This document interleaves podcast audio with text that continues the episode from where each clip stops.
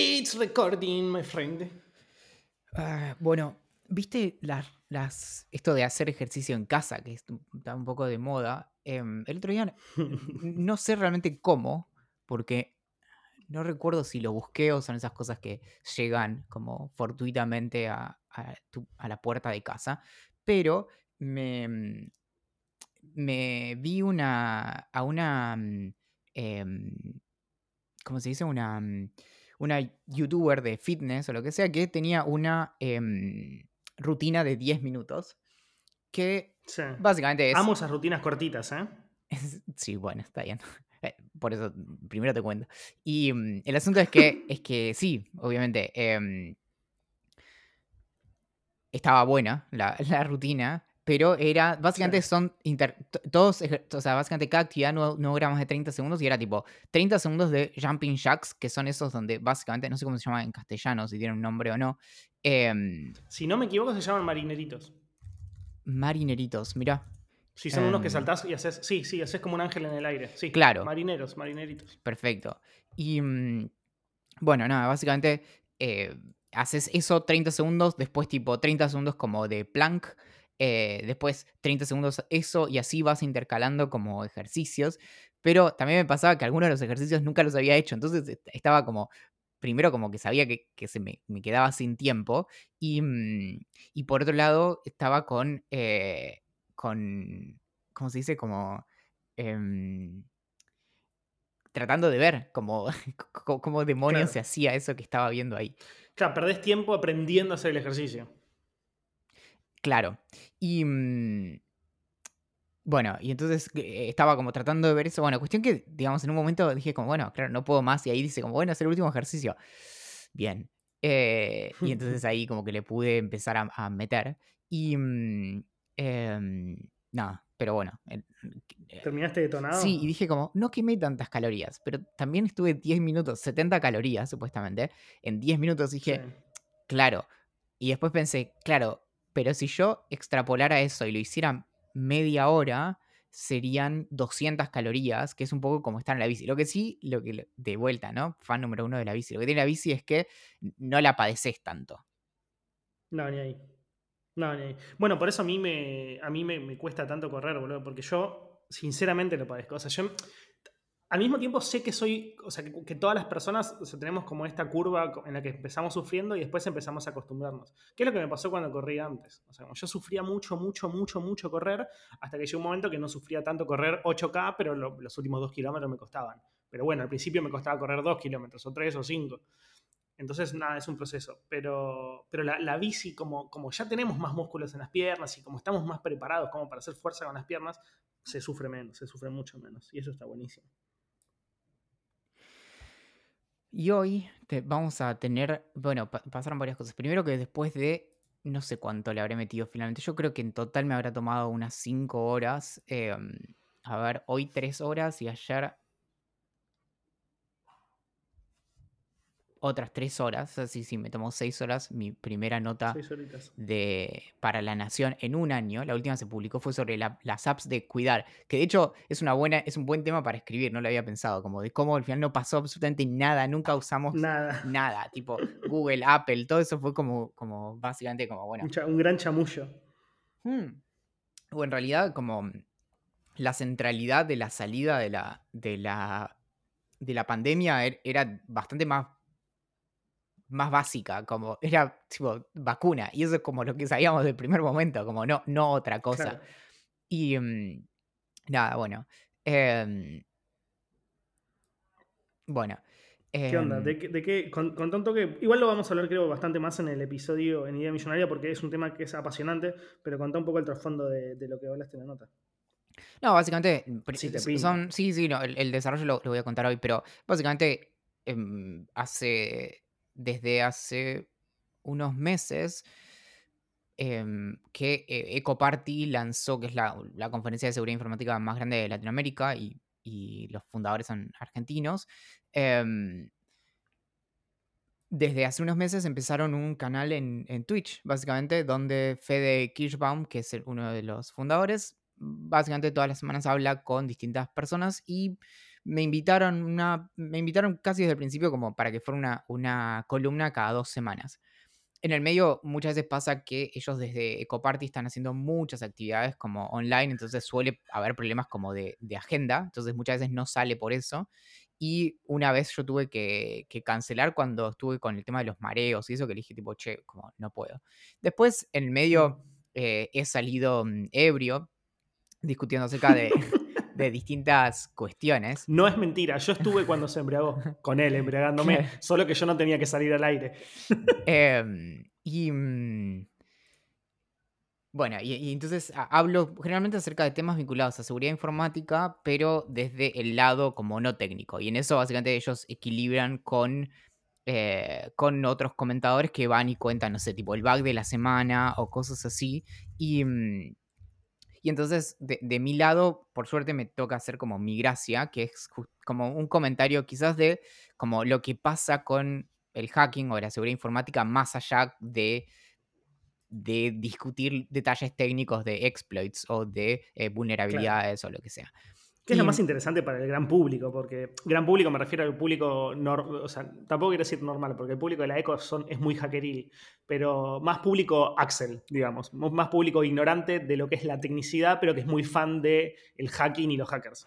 Claro, son todas, pues, generalmente son personas que están o muy versadas en, en cuestiones de, de, seguridad informática o que están entrando, pero en cualquier caso tienen como cierta demanda de eh, como un nivel técnico mm, eh, elevado. Y en eso me pasa que obviamente me, me, eh, ya no me intimida porque llevo muchos años y lo cierto es que de algún modo, teniendo tan buena relación con, con Fede y con las personas de Ecoparty, me confío de, en que si dijera algo mal técnicamente, no me invitarían más o me corregirían en el momento. Entonces, un poco eso me fue dando como cierta. claro. Y entonces, eh, nada, me animo a usar como ciertas palabras eh, técnicas que, eh, si bien son cosas que yo realmente investigo hace más o menos 15 años, pero de repente te, es, es, cuando vos pensás como el auditorio está ahí afuera como, eh, y perdón por la expresión en inglés, no me sale ahora en castellano, pero out to get me, como con, con los dientes afilados, como esperando el claro. momento como de, de, dar un zarpazo. Y en eso, eh, el, el, tema este que, que discutí la, la, semana pasada, que vamos a, a, contar, así que en el, eh, en el podcast que acompaña a este podcast van a poder eh, escuchar la historia. Básicamente, en, en resumiéndolo, es, hay una empresa que tiene ya muchas, eh, varias décadas, tiene 20 años, y, mm, y, desde hace más o menos 10 se dedica a vender soluciones para, que básicamente lo suele usar la policía para cuando secuestran un teléfono de, una persona, por ejemplo, en una manifestación o, en un, incluso un teléfono secuestrado en un delito. Esta herramienta de la que voy a hablar hoy se usó, por ejemplo, para revisar el teléfono del equipo médico de Maradona, sin ir más lejos. Y, mm, y lo que hace es básicamente eh, permite sacar, o sea, vos tenés el teléfono, lo desbloqueás, y eso es importante porque la herramienta no, no permite desbloquear, eh, y escupís un backup completo del teléfono para que después la justicia lo pueda, básicamente te, te tira un informe, que a veces obviamente puede ser como un, un, resumen de todas las conversaciones, de todos los chats, de todas las apps, de todo, bueno, para que la justicia lo pueda revisar o la policía o lo que sea. El asunto es que cuando en diciembre agregaron entre su soporte a Signal, un poco eso quedó picando y no sabemos bien cómo, pero desde en estos cinco meses, en algún momento cayó realmente casi por arte de magia uno de estos eh, equipos en, en manos de, del creador de Signal y dijo, bueno, voy a, a ponerme a, a, meter mano. Y cuando se puso a revisar cómo funcionaba el software este que, que se usa, se dio cuenta de que era básicamente un desastre nuclear en los detalles y solo para cerrar el, el, adelanto, se dio cuenta de que era fácilmente hackeable, por así decirlo. Claro. Bueno, yo le decía a Valen, hoy me pasó la nota, me dice como, la que no sé, que hace mucho que no escribo, quiero ver qué te parece, y la leí y me pareció una historia de Hollywood, pero no es una forma de decir. O sea, quienes estén escuchando este podcast, eh, escuchen eh, Idea Millonaria, porque es una película que parece sacada, es una película, es una escena que parece sacada de Hollywood. Eh, todo lo que sucedió alrededor, lo de un bolso y no sé qué, y cómo accedió a esos aparatos y bla, bla, bla. Tanto que parece que casi me suena raro, medio como que, no sé, eh, no sé si creerle esa parte, pero bueno. Eh, es como es mucha suerte. Sí, y, y, claro. y, sobre todo porque, y este es el, el detalle, que, mm, que es que generalmente em, estas herramientas tienen tan poca distribución. Básicamente no, no es. No, no, no me queda claro. Esto es algo de hecho que, discutimos con Fede el otro día y no lo buscamos. Voy a, voy a ver en alguna de mis bases de datos de, piratas si aparece. Eh, porque no, nunca tuvimos acceso a, mm, a, a estas herramientas. Eh, nunca se Claro. filtró como el software en sí mismo. Sabemos cómo funciona básicamente por lo que venden y los resultados de esos informes que fueron usados en, en la justicia, por ejemplo, pero no e, es más difícil la cuestión de si se tuvo acceso al, em, al a, a, a, a, la herramienta propiamente.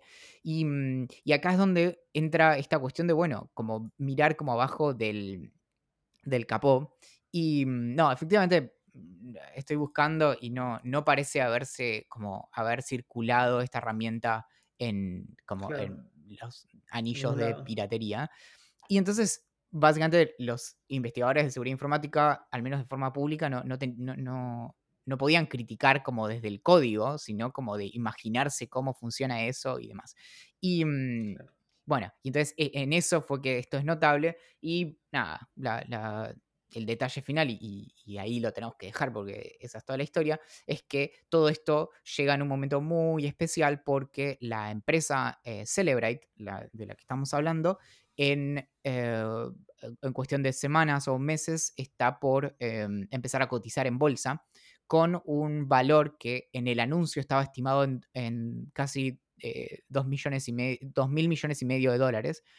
Y las consecuencias de, de esto son bastante terribles, en- sobre todo en términos de reputación. Y eso podría repercutir Claro. profundamente en, nada, en el valor que en última instancia tenga la empresa, sobre todo porque lo que, mm, lo que termina pasando es que si, si quienes compran este producto no pueden confiar en él, entonces no, mm, eh, no, no lo van a seguir comprando. Y eso es básicamente lo que te no- da el valor valor. en el producto. claro, eso es lo que te da el valor de una empresa. Eh, bueno, y antes de irnos, les contamos a ustedes eh, en primicia, o bueno, espero que escuchen este primero y, antes, y no el otro, porque si no ya lo van a saber, pero básicamente eh, el episodio de, de OC de, de hoy va a durar un poco menos, porque Juani, que es uno de los ideantes que, que habitualmente sigue el podcast, que está en los streams, que comenta los streams, que, que chatea mucho en el grupo de Telegram Día Millonaria, es como un, un super ideante, digamos.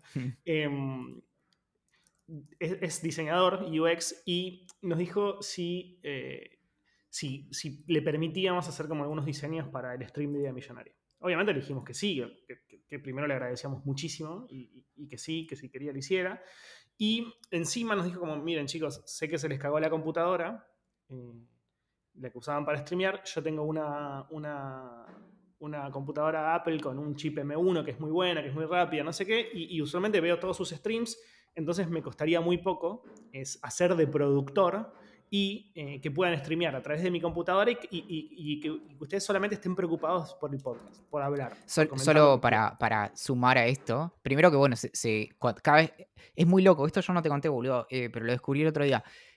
Descubrí, no, no sé cómo, cómo es que esto funciona técnicamente, pero Hmm. yo creo que hay algo que tiene que ver con la luz de la placa de sonido cuando se prende, que yo creo que estimula algo que prende un sensor en algún lado en la obra en construcción, porque cada vez que prendo el micrófono se ponen a golpear cuando no lo hicieron en todo el día. Entonces, Yo estaba esperando que digas algo en serio, boludo, y no.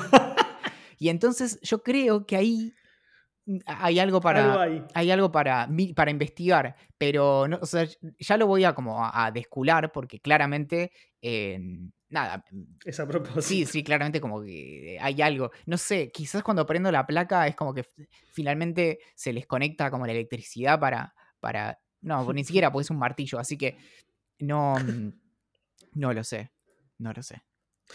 Bueno, y mm, nada, hoy el stream por eso va a ser muy especial. eh, no, no dijimos nada, o sea, dijimos, Valen tiró unas historias muy copadas en Instagram, así como, como contando que va a haber algo nuevo, pero no dijimos nada en ningún lado, ni en el grupo, ni en ningún lado.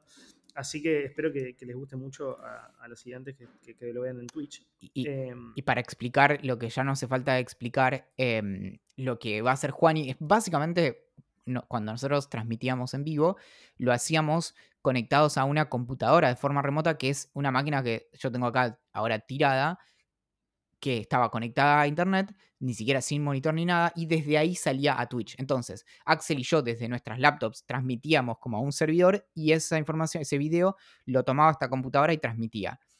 Esto mismo justamente es algo que podría hacer tranquilamente eh, alguien desde otra parte del mundo. Y eso es exactamente lo que va a hacer Juan y hoy.